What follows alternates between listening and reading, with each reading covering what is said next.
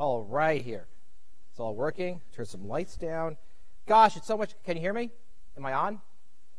Am I on? Okay. This is so much fun. Um, I know so many people here from so many different ways and connections um, that uh, there's a little bit of a, a reunion feel for me. Um, I'm thrilled that all the people who come to the author talks, you know, haven't been put off by the way I handle myself, and they still want to hear me uh, do all this. And uh, um, I know we have a, a, number of people from the Jewish community who have come out, and I thank you all for all your all support uh, and your interest in, in this talk.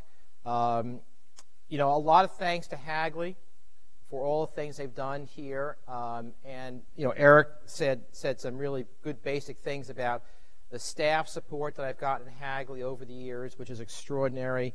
Um, a lot of people in the library who I've interacted with for 20 years. I've been here 22 years. Uh, it's a faculty here. It's really a faculty in, in talking to people. And I'll mention on the way in this book, uh, at times, collections that I've drawn from, since you probably didn't think that Hagley was a place that had much on kosher food. I can surprise you about that.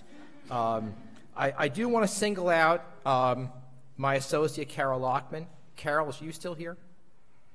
There she is. Okay, good. Carol decided to stay for the talk, you know. But we, need a, we need a clap.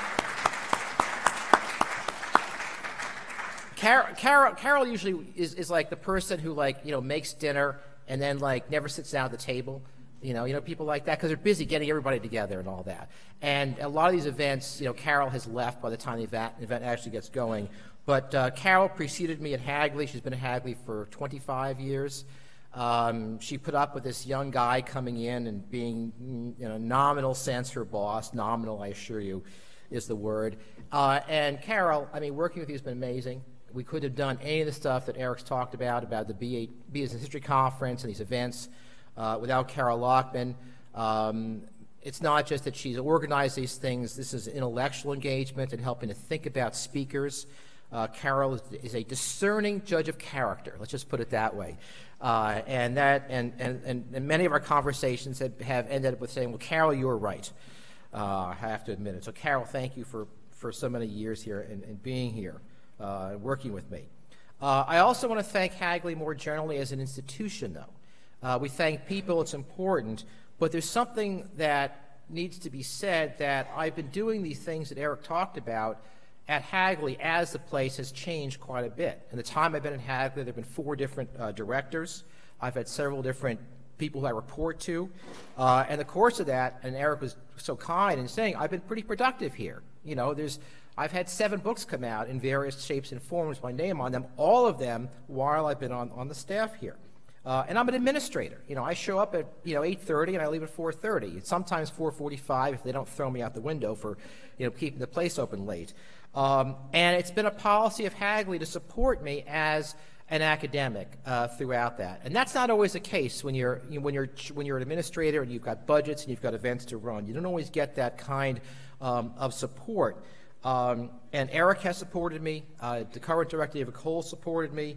Uh, it's time for research. It's time to be away. Kind of do the kind of oddball things that academics do in our very weird little tribe uh, and which normal people like, what? Why are you doing it that? Well, that's what you got to do there.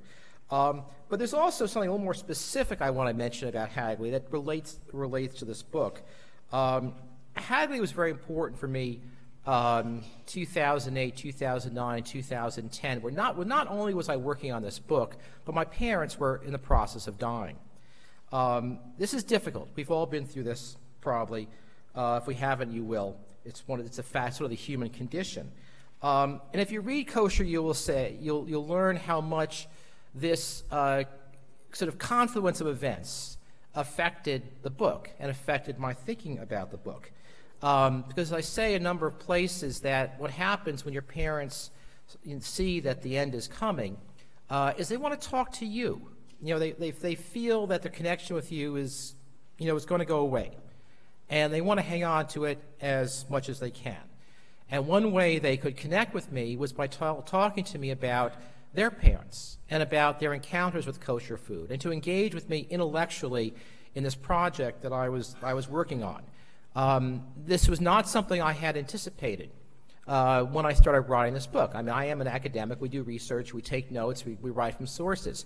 Um, but these, these stories were relevant. I mean, my parents were smart people. My father, had a law degree, uh, worked in the entertainment industry. My mother, philosophy professor and a law degree. And so they had something to say about that, and they, and they engaged with me about this quite, um, quite significantly. Um, my father, somewhat less so since he lived in Santa Fe, and I didn't see him that often. But my mother lived in New York City. Um, come on. There we go. It's my mother uh, and my little girl Lucy, who's a little bit older. This is Thanksgiving 2010. Uh, she lived on the Upper West Side, and a lot of my research was in New York City. And Hagley, I, I just, this is where Hagley has to get credit. A lot of times, what I did is I went to New York City on day trips, able to take days off in a category we have here called professional development. It wasn't vacation, it was part of doing this work. And I took day trips because I have a family, I have children at home, as you can see, and it's a lot easier if you can come back at night. But I would go up in the morning, I'd spend time at the Center for Jewish History, the New York Public Library, Yeshiva University, doing research, and then I go visit my mother. And I talk about this a bit in the book. And, and, we, and we talk about what I research. You tell stories. We'd have uh, food from Fine & Shapiro's Deli on 72nd Street, which has been there for, for ages. Um, and this became really 2007, 2008, 2009, 2010. Um, uh, it was sort of a new relationship we had in a way. These visits, all these kinds of visits, facilitated by the kinds of employment rules Hagley had and their support for us.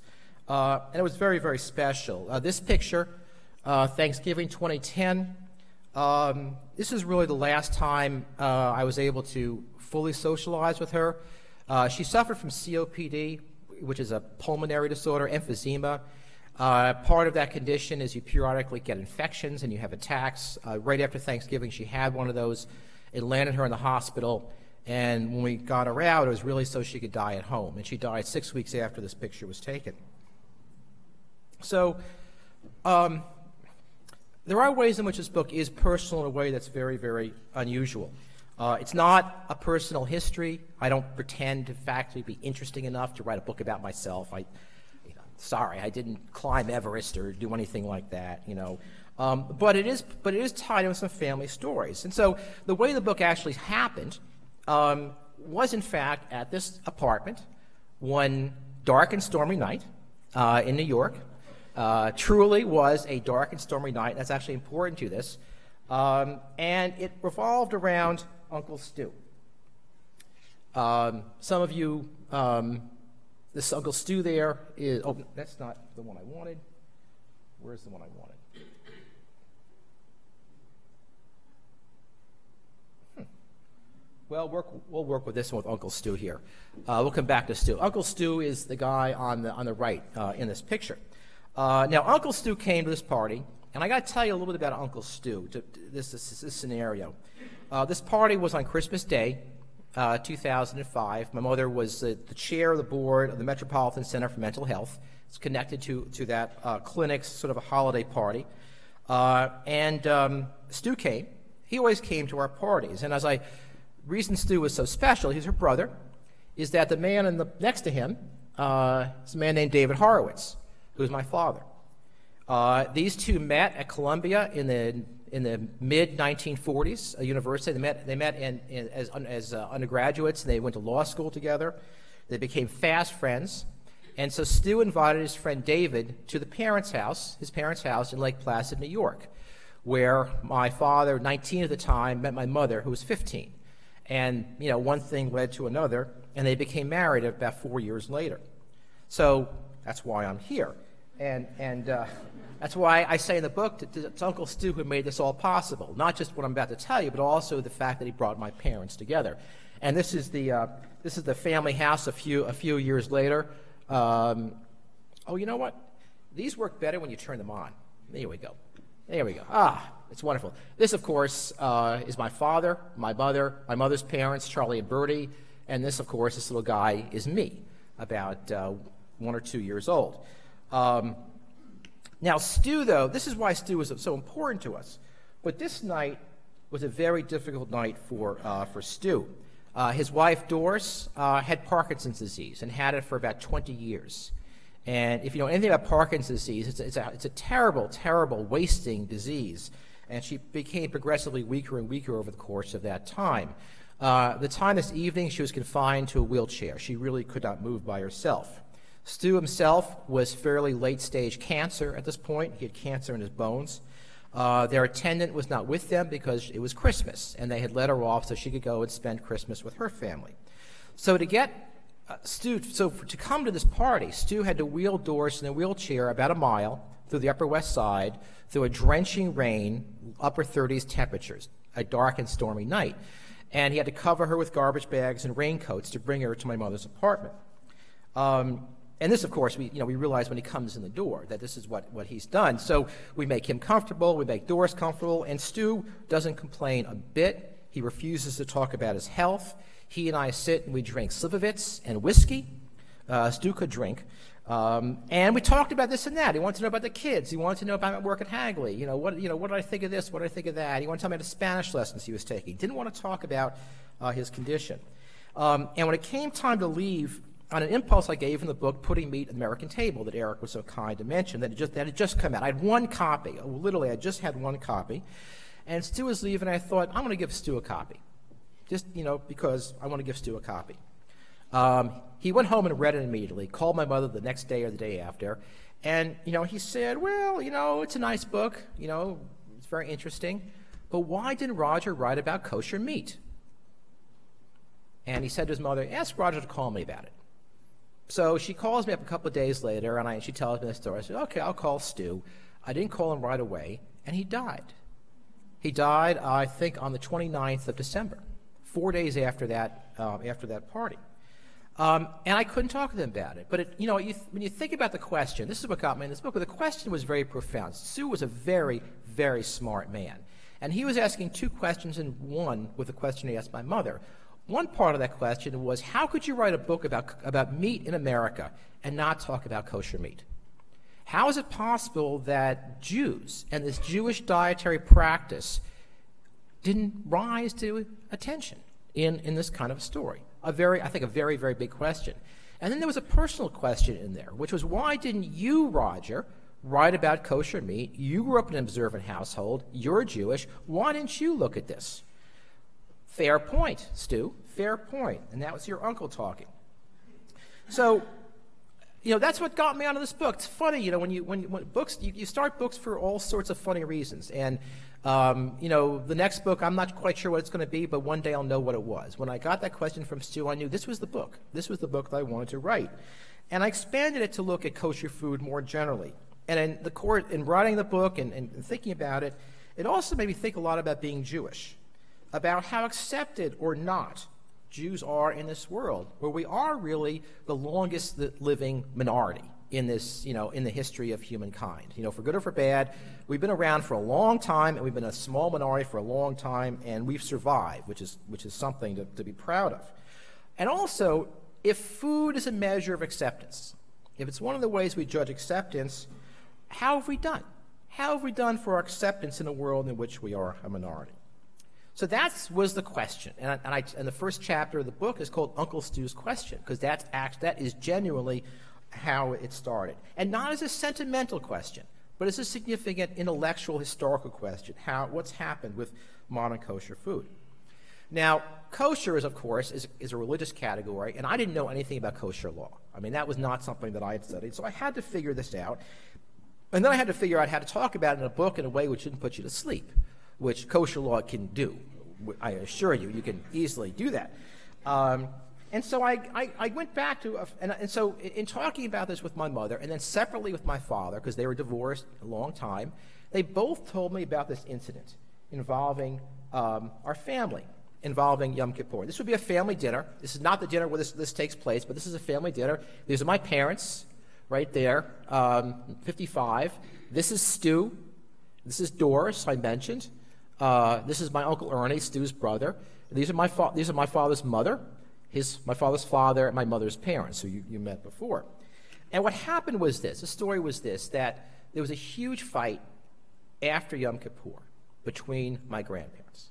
Now, Yom Kippur, as you may or may not know, you fast in Yom Kippur. And it's a tradition among Jews that you fast, and when you break the fast, you really break the fast. You know, you have a big meal.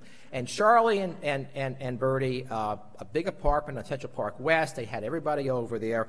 So we all went over there. They all went over. This is before I was born, so I wasn't there. And they had cocktails, they had snacks. It's time for dinner. They go in to sit down at the table, this, this group here. Um, and there's a confrontation because there's a sturgeon on the table. Charlie and Bertie were serving sturgeon for the first course. Now, so what? So what of the sturgeon? Well, this is Abe and Florence, my father's parents. They're Orthodox Jews. And for Orthodox Jews, sturgeon is definitively not kosher. It's sort of like putting a pig on the table. It's that serious. It's not an acceptable food for Jews to eat. Uh, and my mother's parents, uh, Charlie and, and Bertie, um, conservative Jews. And the conservative tradition of Judaism accepted sturgeon as kosher. Uh, and so this argument breaks out. You can imagine this. People have had a few drinks, they're hungry, there's food on the table, and, they, and, the, and the adults are having this big argument. My mother and father are probably like, you know, embarrassed as can be about, about this breaking out. So finally, Charlie says, forget it. Okay, Abe. And they, they take the fish off the table and they all sit down. They just kind of give in and they, and they move on. Um, because in fact, this argument has been going on for a thousand years in Judaism. Now, now what's, what is this about? It's about it's, it's, it's, a very interesting way of understanding this. I mean, I mean, here's a sturgeon. Okay, this is this is this is the genuine thing, and the issue are these things: scales. One of the definitions of what's an acceptable fish in the Torah, in the five books of Moses, is that for a fish to be acceptable, it has to have fins and scales. Now, fins, it's pretty clear what fins are, but scales, what are scales? You know, and sometimes, you know, fish don't have scales when they're born, but they get them later. Sometimes you catch fish, the scales fall off. You know, what's a scale? And what does it take to find a scale? So this then becomes discussed in the Talmud, which is redacted in the, in the 6th century. The Talmud is five million words, so it's a big it's a big book. And then it's discussed further in Jewish law. It's discussed by Maimonides in the Mishnah Torah, the 12th century. It's discussed in the, in the Shulchan Aruch, the 16th century of Joseph Caro. And there's a lot of commentary in between by these rabbis trying to figure out, among other things, is the sturgeon kosher? And it turns on this on a second issue that th- these scales, it turns out, you can't just scrape them off like you can a regular fish. You have to um, they're so deeply embedded in the flesh that you have to break the flesh in order to get them out. You have to cut them out. And that violates other pieces of kosher law, which says the animal cannot be damaged at the time that it's, it's butchered. Um, and were they really scales? Today, actually, this is an interesting point. Today, we know that, in fact, the scales on a sturgeon are quite different chemically than the scales on conventional fish because the sturgeon's an ancient fish. It's a different kind of lineage. There is a reason that there's a difference, but what to make of this reason? And to this day, this division exists over what to make of the sturgeon. But what does the story tell you? This is what I draw, draw out in the book. It tells you something about the nature of Judaism. That Judaism is a religion of practice, and kosher law ultimately is about applying some principles of religion to the real world around us. And that real world is a complicated place, especially for Jews, because Jews move around a lot. Sometimes because we decide to, sometimes because we are told to get out and hit the road and go find someplace else to live, part of the Jewish condition, if you will. Um, so Judaism is trying to figure out how to apply, you know, the Torah, the Talmud, into these other in these other areas. The debate about the sturgeon is a real debate about a, fish. And there's a famous ruling in the 18th century, which is about rabbis are sitting there looking at the sturgeon trying to take the scales off. It's a practical kind of thing. It's not a religion of dogma that I think Christianity is much more. It's about how do we understand the world around it. And so this means that by its nature, there's going to be debates because the world changes, new things happen, and how do we apply what we learned about in the past to what's going on in the present? Now, some people know all this, but I want to say something quickly about what kosher means. Kosher is all about separation, about what's acceptable and what's not. And this is a nice clean line, and here we have something that's permitted and things that are permitted. And this is probably not a surprise um, to most of you. Uh, there's also a rule of separation about milk and meat. You're not supposed to have these the same meal or some period between them. It's about separation. Uh, and it all looks, this looks kind of nice. There's a nice line there. And this and that, okay. You can, you, can, you, you can have eagles and hawks. You can have chicken. Okay, that sounds very clear. But what happens in the 20th century when we have industrial food? What do you make of this? Okay, Aunt Jemima showing extraordinary linguistic abilities. Um, really, uh, something you never knew about about about the the, uh, the, the trademark. You know, basically saying, you know, you should eat this. This is this is advertised to house to, to Jewish housewives. Where's Aunt Jemima on this chart? It's not there. Or try this one, Pillsbury flour. This is from a Yiddish newspaper, and it says, among other claims, that it can be used to make, quote, refreshing challah, sponge cake, and cookies for the Sabbath. Pretty important moment. Well, again, you know, where is it? You know, on that, on that chart. How to understand if this is kosher. And this is just the tip of the iceberg. When we start having industrial brand name food we're really talking the teens and the 20s when it comes in, widespread in the 30s. It creates an enormous challenge for kosher law because all this stuff in the, in the, in the Talmud, the Shulchan Aruch, and all that didn't have to worry about Aunt Jemima flour. Didn't have to worry about ingredients, preservatives, flavorings, colors. None of that stuff is there. And so the rabbis have to struggle with this kosher law and apply it to the world around them. Um, and of course disagreements as to how they how to do this. All right, so so what happens? How does this work itself out? Well, to start telling this story, I again I went back to me and to my family. Uh, to some, this is me, fourth grade. Uh, yeah, handsome guy. I know, I know, I know. Uh, I, I, was was not. I but anyway. Um, and at this time, fourth grade. Okay, this is you know this is um, you know 19, you know early 1960s. Um, we Coke for us, Coca Cola was something that we always had at Passover. It was special. Coke, we had Coca Cola at Shabbat dinners at Grandpa Charlie's. But it was not in the refrigerator otherwise. I mean, nowadays it's different. But then it was water and milk and juice, and then Coke was a special occasion. And why was Coke acceptable? This is a big deal, those occasions. What made Coke kosher? Um, and I discovered that this is a issue that goes back to the 1920s and the 1930s. Coca Cola advertises widely to Jews. This is, this is of course, an ad in the Yiddish papers, uh, I think uh, 1921. I've had it translated. The text is completely innocuous. It's, all, it's just a standard Coke ad translated into Hebrew. There's no special anything, but obviously they're reaching out for Jews. And it turns out in the 20s, this practice of serving Coca Cola to the children for Passover comes in. It becomes widespread. It's prohibition after all. So, anyway, so getting, the, getting wine is, is difficult. So the rabbis start discussing is Coke acceptable? I mean, I mean, this is Passover. This is, this is Sabbath. Is it okay for Jews to have? And the key person who gets drawn into this story um, is a man called uh, Rabbi Tobias Geffen, um, who some of you may know as a grandfather of a man named David Geffen, former rabbi at Beth Shalom, who has also been a great help to me in all this, in all this research. Um, now, Rabbi Geffen, this Rabbi Geffen, Tobias, he lives in Atlanta. And he gets letters from rabbis because there's a long tradition in Judaism that the rabbi in the town where the product is made is the person who can tell you whether it's kosher or not. The rabbi, it's kind of accepted that kind of authority is there. So he gets these, these letters, and you know, Rabbi Geffen is not a prominent rabbi at the time. He's, he's a congregational rabbi. You know, he's worried about all, he's worried about Jewish education. That's one of his main things he's worried about. Uh, and he's also worried about women whose husbands have deserted them. How, what is he going to do? How are they going to get a divorce? Which is very complicated in Jewish law. He has other kinds of cases where he intervenes. That's his life. And he has a diary which he keeps in which he doesn't mention anything about the Coca Cola issue because he gets drawn into this. He gets these letters. He goes, okay, I'm, I'm, uh, here I am in Atlanta. I'm going to figure this out. So he knows the people of Coca Cola because his children have gone to Emory University. Through that, he's made some connections there. So he goes to them and he says, Look, you know, I want to figure out if Coke is, is kosher. They say, Well, that's interesting. And he says, And to do that, you need to tell me about everything which is in it. Everything that's in it. And, and they do. They do. They tell him everything, including the famous secret ingredient. No, it's not cocaine. No, I'm not talking about that. This is the flavoring that they don't want that they still keep secret. And he has to look at everything. He promises complete confidentiality. He signs an agreement, and Coke trusts him to figure this out. And I think in part there's a whole story about his personal relationship with, with them that, that, that um, is part of the story here. But to do, but then he gets the ingredient list, and then he wants to test Coke, and he goes to the state chemist in Georgia, and he has a chemist test Coca-Cola. And I think he's then he's the first rabbi to bring science into the story. And he has to say tell a Coke, well, there's a problem. Two problems actually.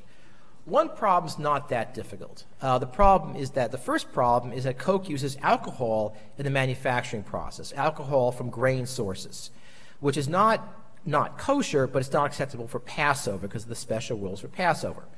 It's not a big problem because it's easy to get alcohol from other sources. It doesn't have to be from grains, and he gets it from molasses. Okay, that's solved. The bigger problem is an ingredient called glycerin. Have people here heard of glycerin? Yeah, heard of glycerin. Well, I had never heard of glycerin. I had never heard of glycerin before I came across this. So, what is this thing called glycerin? Fortunately, I work at Hagley, and Hagley has that, that kind of research material, especially from a Litchfield collection on fatty acids. That's a wonderful collection um, fats, and a wonderful collection of books in which I figured out what glycerin was. Well, glycerin is a derivative of the soap manufacturing process. Soap relies upon animal fats. And you can be sure that in the 1920s, 1930s, those animal fats were principally non kosher animals. So, what to make of the glycerin that's in Coca Cola? It's not an animal fat, but it's derived from animal fats. And so Geffen is clear it's not kosher. If the source is not kosher, then the glycerin is not kosher. Sorry, Coke, you've got a non kosher ingredient going into your Coca Cola. Um, but there's another issue here, a more complicated issue, but a very important issue. That's that Judaism coming out of, of the early modern era had some exceptions in it, some leniencies. And one of them is this wonderful concept called bitul, nullification, or more commonly, bitul bishishim, nullification in the 160th. And the idea is this that if you have a product which is basically kosher, and by accident, something non kosher drops into it, and it's less than 160th of the total volume, it's okay. It's okay. It's still kosher. And so, and the class example I would give is, you, if you remember, one of the one of the separation rules is you can't have milk and meat in the same dish. The classic example that, that's given is, you know, a woman is making a big beef stew, and accidentally drops a little bit of butter in the beef stew, is do you have to throw out the whole beef stew because you violated this rule of separation of milk and meat? If this butter, if it's an accident and the butter is less than 160th of the, of the stew, which it surely is, it's okay. It's okay. It's nullified by the kosher part. Now, this is an this is this is you know a case where you can imagine this happening, and the woman goes to the rabbi in the town, and the rabbi goes, "Oh, it's okay. You don't have to throw the beef stew out because he knows what a hardship it would be to throw out the beef stew." Now, so Geffen is to say, well, is glycerin nullified? Glycerin is 0.01 percent of the volume of Coke, a very small amount. Under this principle of nullification, maybe you don't have to worry about it. So he looks at it, he reads this, and he says, Sorry, Coke, it doesn't work. It's not a way around it. And I said the reason is because the glycerin is essential to the manufacturing of Coca Cola. It's not a mistake. You didn't drop it in there by mistake. It's integral to the manufacturing, it's integrally part of it. Therefore, it doesn't fit. It's not an accident, it's an essential chemical. And it is. What, what I can tell you what the glycerin is doing in Coke and in all sorts of soft drinks, it's diffusing the flavors through the liquid. I mean, the big problem with dropping a flavor in cold liquid is sort of like dropping sugar in your, in your iced tea, right? The sugar just drops to the bottom, it doesn't dissolve. Glycerin has this wonderful property that that flavor is sent throughout the liquid. And so you have glycerin in there simply to make sure that whatever your secret flavors are and ingredients are, it's consistent throughout the Coca Cola. You can see why it's essential, because if you take that glycerin out, you're not going to have Coke tasting the way, the way it does. So no exception. Sorry, Coke, you're not kosher. Now, doing this, Geffen is doing some very important things. I think these are very important precedents, and uh, I'm not sure the Geffen family realized how significant this was. One thing he's doing is he's integrating science into kosher law.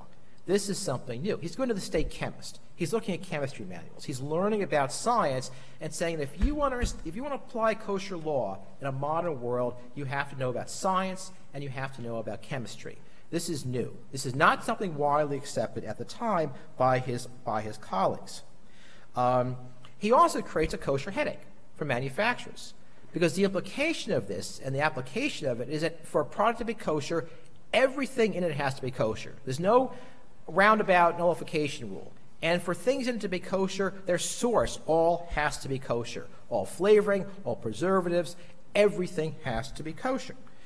And that's what it takes, he says, to have this law of separation. You know, to apply, you know, this stuff to these products right here. Coca-Cola. It all, that's what you have to do. But Geffen has something else which is a great precedent. He helps figure a way out for Coca Cola. He says, well, the problem isn't glycerin per se, it's the source that glycerin comes from.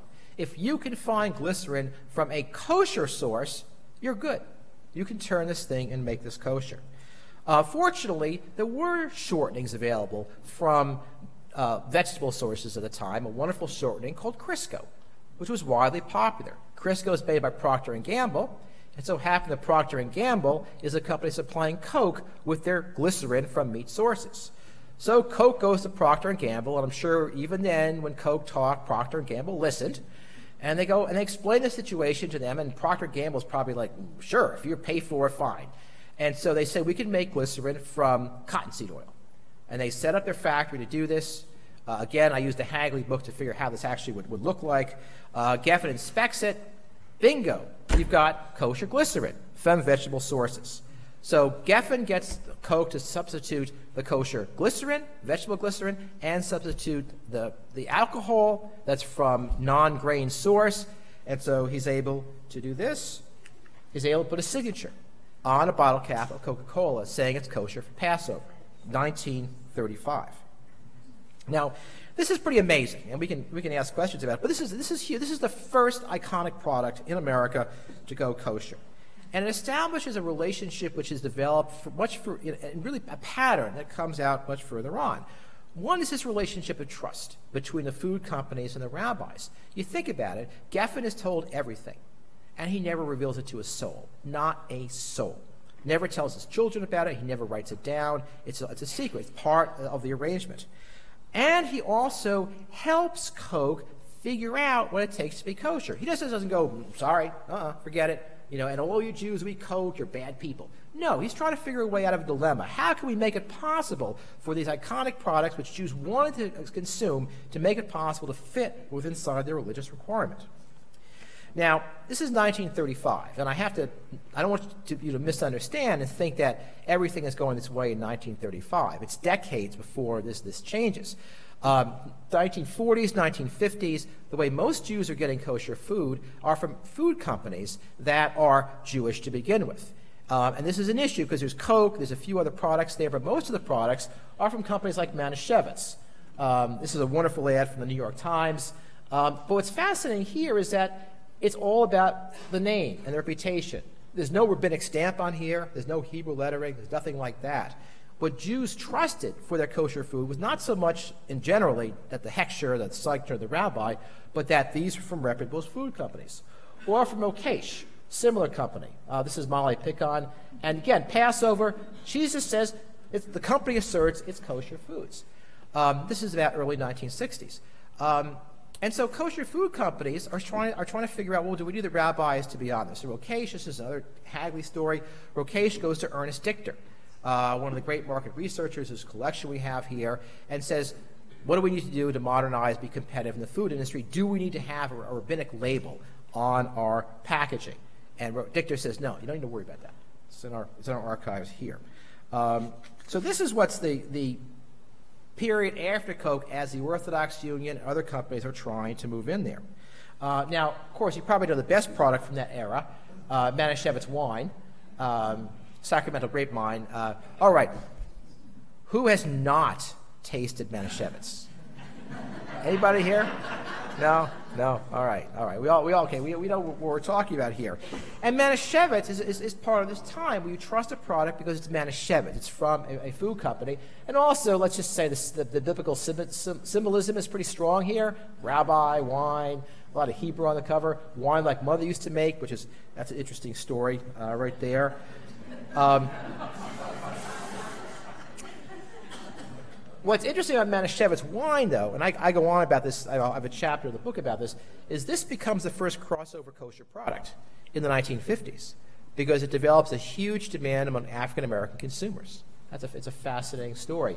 And if any of you want to have some fun about this and you know how to access YouTube, enter Sammy Davis Manischewitz in YouTube, and you'll discover that Sammy Davis Jr. was the front man for Manischewitz in the 1960s. So Manischewitz. So this is an era where you, these are these are kosher products. I mean, look, I mean, you know, unfortunately or fortunately, you know, borscht kind of doesn't doesn't make it, doesn't cross over.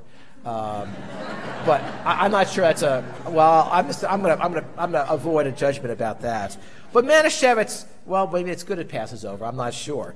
Uh, but Manischewitz is, the, is a big hit from that time. Um, so you have an era where you're having, you know, this Coke has become certified, you have the Jewish products there, and you still have this tension over how to resolve this issue of turning products kosher.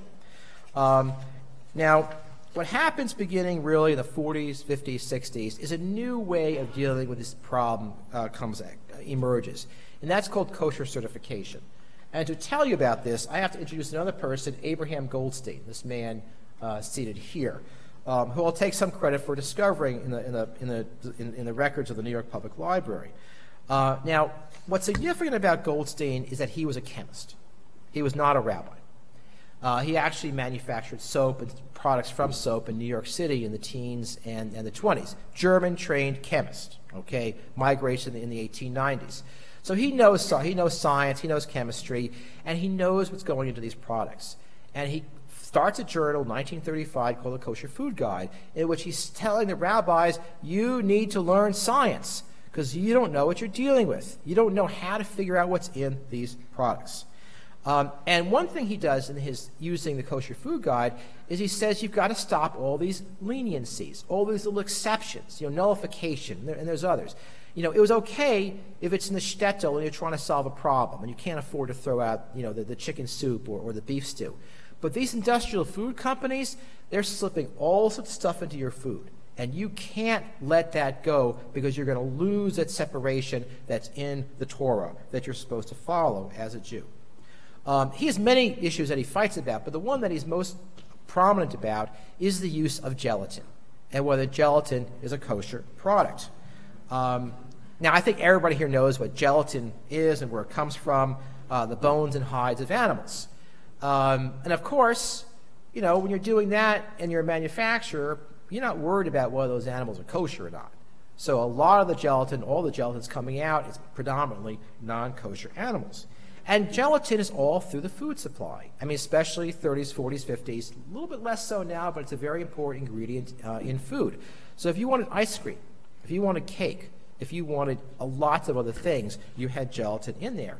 And the Orthodox rabbis at the time accepted gelatin as kosher, gelatin from non kosher sources as kosher. Uh, they did that under one of the leniencies that, that, stems from the early modern era called panim chadashas, or devar chadash. And the basic idea is that if a product was transformed completely from what it originated as, it lost any sort of prohibition. So, gelatin is a nice, clean white powder. It doesn't look like hides and bones. So if it's transformed so dramatically, it loses the prohibition. It's no longer drawn from non kosher cattle or from pigs. It's something different, a different face. And there's a few, and what it's drawn from, there's a few products where they have to figure this out in the 17th and 18th century, which they say the transformation, natural transformation means you don't have to worry about it. Now it's being applied to a product which is all through the food system. Abraham Goldstein is on the case about it. He's livid about it. He's shouting about it. He gets nowhere. He gets nowhere. He loses. 1944, he passes his way. His son George continues on, and they, they're, they're losing in this, in this argument there. But then something happens. Uh, and that's something, it's a weird thing, but it's true, is jello. Jello becomes kosher. It's declared kosher by leaders of the Agudath Harabanim, the or, you know, the most prominent uh, organization of European born rabbis in 1950. And they say jello is now kosher for all Israel to eat. Well, that's a sensation. I mean, jello, you know, we're talking, you know, all sorts of major manufacturing, you know, advertising about it. There's the jello show. It's, it's huge. So this product is kosher? So some rabbis question this and they say, okay, we want to learn more about the gelatin that's going into jello. We want to figure this out. We want to understand more of this Panam Hadashah business. So they go to the factory in Chicago, the Wilson factory, which is making kosher gelatin, and they discover something that they surprise. They discover that the way gelatin's coming is from pork skins. And, and here's an ad. This is, this is, you know, this is the kind of thing we do as academics is we read trade journals. I love trade journals. This is the Meatpacking Journal. And there, save those skins for gelatin. They mean greater profits for you. Now the imports have stopped and prices of gelatin skins are up sharply. Post-war America, a lot of mechanization. We all know this. And they figure out a way to have an automatic pig skinner. So you can take it and you can run your hams through and it takes the skin off. And then what do you do with this ham? You turn it, the skins, the skins, you turn it into gelatin. And it's so much better than bones, because bones you got to boil and boil and boil. It's so much faster. The skins are much cheaper to turn into gelatin. So these rabbis learn that the gelatin that is the main ingredient in jello, besides, of course, sugar, um, it comes from pigs. You know, this, this Panam business is allowing Jews to eat gelatin made from pigs. And isn't, you know, isn't that one of the main rules of the Bible, this rule of separation? You're not supposed to eat pigs. So they go, no, no, no, no. You can't do this anymore. Abraham Goldstein was right. They don't say that. They don't never give him credit for it, but they come over to his side. So the decision's reversed. It's reversed again. There's a huge, you know, you can imagine the sugar, there's uh, like that, about the whole thing. But it, it goes, gelatin is, is, is declared non kosher. Um, and not just that, the whole concept of chemical transformation being okay is pretty much curtailed.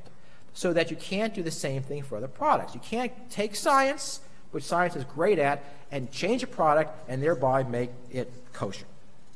So this becomes the basis of a lot of kosher certification. So this is very stringent. That's sort of a technical term. This is kind of a stringent kosher law. But then something very odd happened, something which literally not a single person intended. This stringent turn makes kosher food more popular among non Jews. And I assure you, the Orthodox rabbis, Abraham Goldstein, they're not thinking about the marketing benefits of kosher food. For them, it's about religion. Um, but what happens is, you know, 1980s, a lot of anxiety about the food system, and some people start doing market research. Some very good market research done in the 80s. Study comes out in 1989, which I've read, which says that of the people who are looking for kosher food, only one in four is an observant Jew. And you know, food companies go, "What? Orthodox Jews go, what? What's going on there? And, and you, know, you know, to some extent, this is a legacy, if you will, of the famous Hebrew National Campaign. We answer to a higher authority. It's also a product of cynicism about government regulation, that we can't trust the inspectors. And there's a belief that if you have Orthodox rabbis involved following what's in food, it's going to keep the food companies on their toes, which is true. It is actually a reasonable belief. And so all sorts of people start looking to kosher certification as a way of understanding more about the contents of their food. Uh, a big group that do, does that is Muslims, who, of course, are very worried about pork in their food. And they think, well, we can trust the Orthodox rabbis, at least for that, you know, to make sure there's no pork in there. People who are lactose intolerant want to make sure there's no milk in their food, and they use, and they use kosher labels for that purpose. And other people just think that it's going to be better and cleaner, so they go for that. So you start developing, really by 2000, a lot of kosher food consumers who are not observant in whatever way. Now, this then gets something augmented by something which it takes more of an industrial history person to, to get to, which is what I call the food chain effect. And Eric mentions, I, I think about food chains and the, and, the, and the impact of the way our food system works. And there's an amazing food chain effect on, on, on kosher food. Uh, you think about it this way that, that if you're a company like Sodexo and you're serving lots and lots of clients, and even a small number of those clients want kosher food, you're going to want all your food to be kosher because you don't want to have two kinds of ranch dressing, two kinds of salad oil, two kinds of olive oil. You want one kind of those kinds of products. It's a lot simpler that way. That way, you don't have the problem of giving the wrong one. And if the price is similar, that's even better. You can do the same thing. So as kosher certification comes in and people start asking for it, back up the food chain, there's all these pressures to make your products kosher so you can distribute them to anybody. And you can you could sell them to anybody. So if especially if you're an ingredient manufacturer, if you're making a food color, it's in your interest to make it kosher. Because there's companies that are making, say, salad dressing, and they might want your food color. and they know they want to sell their salad dressing to Sodexo, and Sodexo is going to want it to be kosher, and so they're not even going to look at your food coloring if your food coloring isn't kosher because of the problem it's going to make. So now they say that about 40% of your products in the supermarket are kosher, but if you go back up towards the ingredient level, towards, towards flavorings, towards colors and things like that, 70, 80, 90% of those ingredients are kosher. So there's a tremendous ripple effect of this. And of course, once the ingredients become kosher, it's easier for more companies to turn their products kosher because they can find analog analog products. Now, the way the system works now is with this symbol. You probably have the symbol on many more packages. people here probably know about this, but most audiences, you just pick up a glass of a thing of water and you have the U on the package. People don't know what it means. This, of course, is a symbol of the Orthodox Union, but it's more than that. It's a trademark. It's protected under trademark law. And the key to kosher certification is secular law, protection under trademark. So if you want to, if you want your product declared kosher, the Orthodox Union, okay, kosher certification, they have to say, we believe it's kosher, and therefore we allow you to put our trademark on your package. It's a permission process. And if you put your trademark on the pa- uh, their trademark on the package and you don't have the right, they will sue you in court and you will lose because trademark law is very, very tough for lots of other reasons. Not because they care about this, because they care about all the other products that have trademarks. So the key to it is this kind of trademark law. So the fascinating thing to me about this is here you have an enforcement of kosher law that's integrated into manufacturing through civil law, through a trademark system. Now, this is what it actually means. This is, this is, and this kosher certification is not a joke. I mean, this is from the um, Manischewitz factory. I was there. But look, Mashgiach was the inspector, inspects all, all the, you know, all, everything. And it says here, you can't see it too well, it says, uh, if violation of kosher law can result in immediate dismissal and termination. So kosher law, in terms of factory production, becomes enforced by management. Company managements that have no real stake, except financially, in kosher law. And I've gone, I talk about this in the book. I went through some factories. It's inspection systems. It's the way products are placed in the plant. Factories even sequence production in a way to minimize the effects of following kosher law. It's really, it's really an extraordinary accomplishment.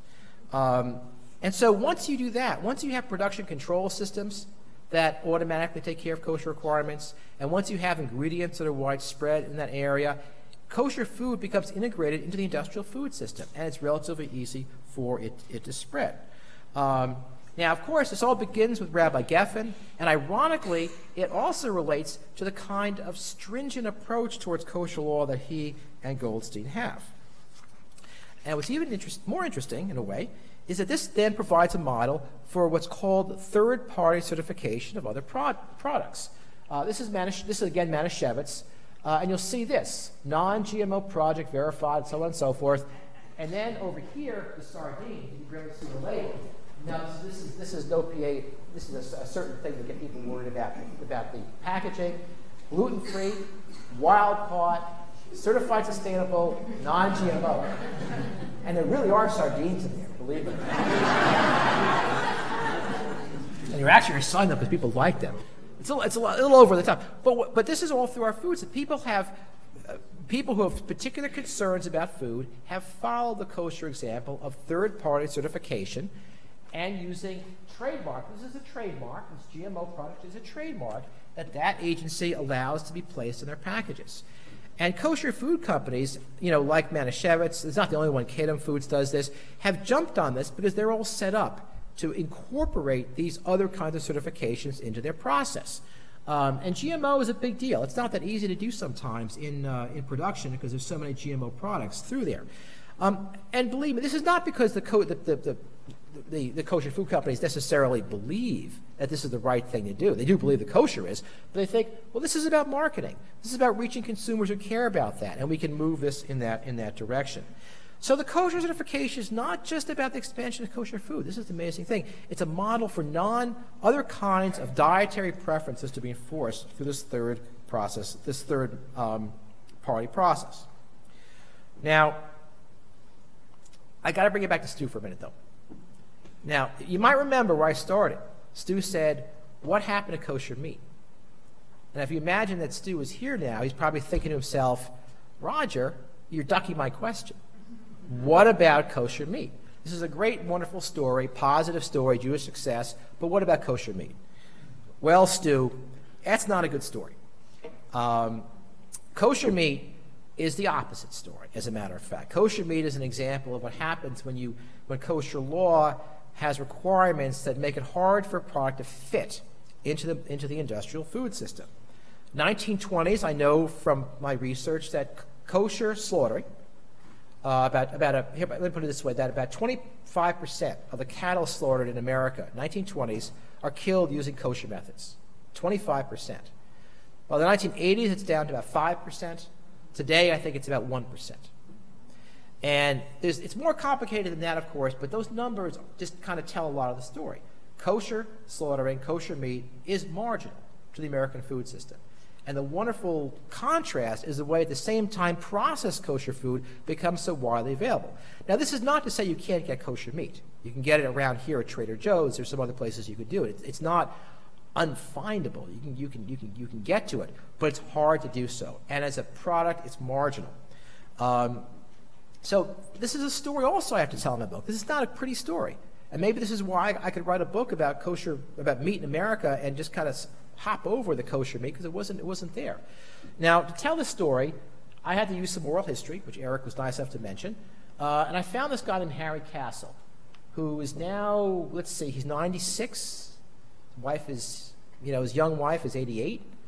They, they, um, they, uh, I tried talking to them last year. They had just come back from Paris. So they, he's, still, he's wonderful. He's amazing. Uh, and Harry Castle was the leading kosher meat wholesaler in the United States, 1950s, 60s, 70s. You never heard of him, but a very important guy, uh, wonderful guy. Um, now, I tell the story with Harry. Harry comes into kosher meat as it's dramatically changing. Early 20th century, most Jews got kosher meat from slaughterhouses that were right in the cities where they lived. Uh, and Hagley actually has a lot of documentation, which Chris Baer got for me, about how the Pennsylvania Railroad, you didn't know this about the Pennsy, made a lot of money shipping cattle to New York City and, and the East Coast to be killed in the plants undergoing kosher methods. And so a lot of these plants were in the cities. Now, of course, what happens in New York in the 1940s is other things happen that make that land a lot more worthwhile. Like the UN comes along, and all the kosher plants on the East Coast, on the East, east Side, are knocked down for the UN because, frankly, there's a little more money there. Kosher plants on the West Side kind of get hemmed in by a lot of development that's there. So by the time Harry's getting involved in the business, there's no kosher meat being slaughtered in New York City. This kosher meat is coming from other places. Now, here's the dilemma, though, this creates. Kosher meat is this very peculiar thing because when you kill an animal and you, and you divide the meat, you have non kosher and kosher meat coming out of the same animal. Especially in the Ashkenazi tradition, where in the Ashkenazi tradition, the hindquarters is not considered suitable to be turned kosher, to be processed in a manner which is kosher. Uh, I can explain that. It's about cleaning, about koshering the animal to remove the blood. But the hindquarters is not put into the kosher track. So if you're these plants in New York City, 1920s, the four quarters, yeah, you kill the animal kosher, you sell the kosher four quarters to the Jews. What do you do with the hindquarters? Well, New York City, fortunately, is full of a lot of nice restaurants and like serving filet mignon, porterhouse steaks, and all sorts of really nice things that for some reason the Jews don't want to eat. Fine. You know, Delmonico's and all the steakhouses. So there's lots of lots of room in New York City, 1920s, 30s, 40s, to sell the non-kosher half. But then when kosher meat production goes to Omaha, and it does go to Omaha, what do you do with the non-kosher parts? I mean, Omaha's not a bad city, believe me, but they just don't have New York's restaurants. Sorry. What are you going to do with the non-kosher half? What do you do with the non-kosher half of the animal? Harry Castle figured this out. Harry Castle is a meat distributor. He's an innovator uh, in, in, technology, and he know and he creates a distribution system around the country to sell really, really good meat that was slaughtered through the kosher method but comes out of the hindquarters. So what Harry does is he works with, with the big meat packing companies and says, I'll take the non-kosher meat, I'll take the kosher meat, and I can divide it into two different streams so you can sell both parts of the animal. And this is his warehouse in Brooklyn, and here we have literally kosher on one side, non-kosher on the other. and that's what he does. And he knows how to move these streams of meat in other directions. Uh, and he's brilliant, absolutely brilliant at it. Um, you know, by the 70s, What's he, what's he handling? Half a million pounds um, a week in New York City. Half a million pounds a week of meat in New York City, coming to the city, being distributed out. Um, now, this works through the 1970s. Uh, and this is, this is the only reason I can, I can trace this is through by talking to Harry Castle and some really stuff, interest, difficult to use stuff in the Orthodox Union uh, records. Um, and he has a lot of meat companies in the 70s who are doing kosher meat. But the meat industry goes down. In the late 70s, 1980s, you may or may not know all the companies that went bankrupt. Harry sees it coming and he says, I'm done. And he sells his plant, he sells out, he makes lots of cash, and now he's even wealthier because he threw it in the stock market. But that's a different story. Um, so he gets out of it, and all these companies lose their distributor. Then these companies go bankrupt. And it's chaos in the meat industry. So by 83, by 84, kosher meat production is no longer taking place in the mainstream meatpacking industry. It's quiet, no one writes articles about it, but I assure you it's gone. These companies are no longer doing it. Um, and what happens are some shortages that are addressed by Orthodox Jews founding meat companies to try to take their place. The most well known is a company called Agriprocessors, operated by Aaron and, his son Solomon Rubashkin in Postville, Iowa, that purchase a closed plant and make a kosher plant. And of course, some of you probably know they get themselves into a lot of trouble not so many years ago. But the origins of that initiative by them is they see they see an opportunity. They see the kosher meat's not being produced. It's, it's here, it's there, it's hard to find, and they move in and they figure out a way um, to do that. Um, so um, this is a dilemma of kosher meat. Now, the problem that you have with kosher meat, it's actually very simple to explain. I don't have to get gory and disgust you and all that. You know, kosher meat, there's all these rules about what has to be done. You've got to have a shochet who kills it in a certain way. There's a bodek, an inspector who inspects it. There's certain rules about it. And it's slow.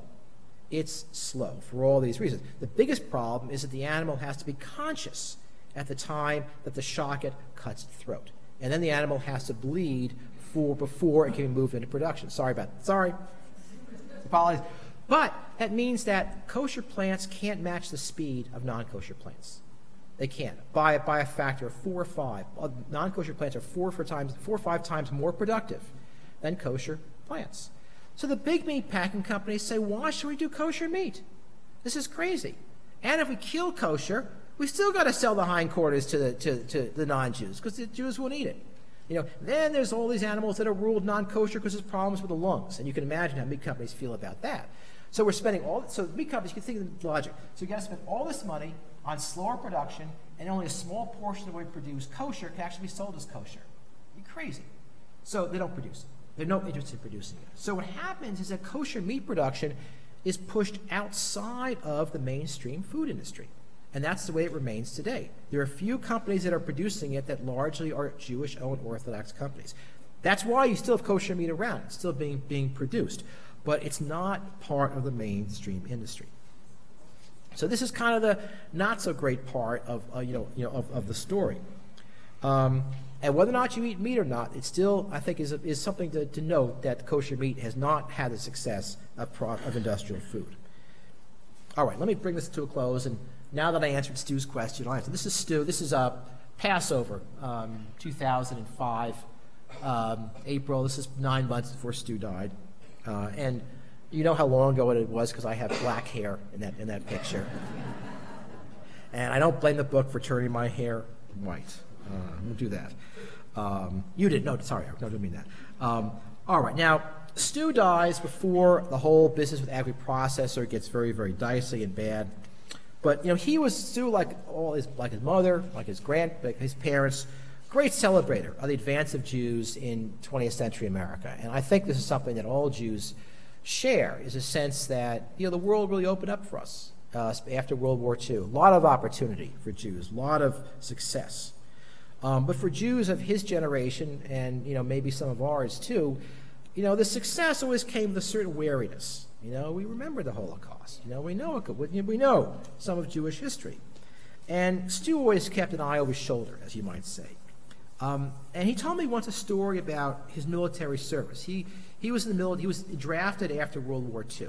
Uh, he never did any combat. I mean, he was, he was fine, he was stateside through it. But he was an enlisted man.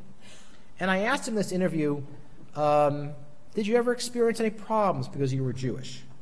And there was a long pause. And I actually thought the interview was over. And then he starts talking quietly, and he says, You know, I was the only Jewish enlisted man in the company, and I felt it. I'm quoting him.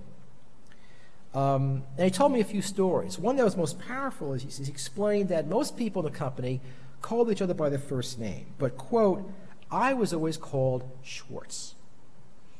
In other words, he was always the Jew in his company. He didn't wear a yarmulke. He didn't ask for kosher food. He didn't ask for time off, you know, on the Sabbath. None of that. His last name was Schwartz. And that was enough for him to be known as somehow different, somehow on the outside. And these memories stung. I mean, I, that's why he paused and you could hear in his voice to feel that somehow, because he was Jewish, he was, uh, he was stigmatized. Um, and maybe, you know, it was that memory, maybe other memories that stimulated his sort of somewhat angry question to my mother such a long, long time ago. Why did Roger write about kosher meat? So I want to thank Stu for putting me onto this book and the voyage it's taken me, helped me understand the advance of kosher food over the last half century. It's a remarkable story. Uh, the, really, the expansion of opportunity democracy that this meant, that observant Jews could find the food they wanted in supermarkets, but also for these thoughts about remaining wary, never assuming that the barriers to being Jewish will never come back. Thank you.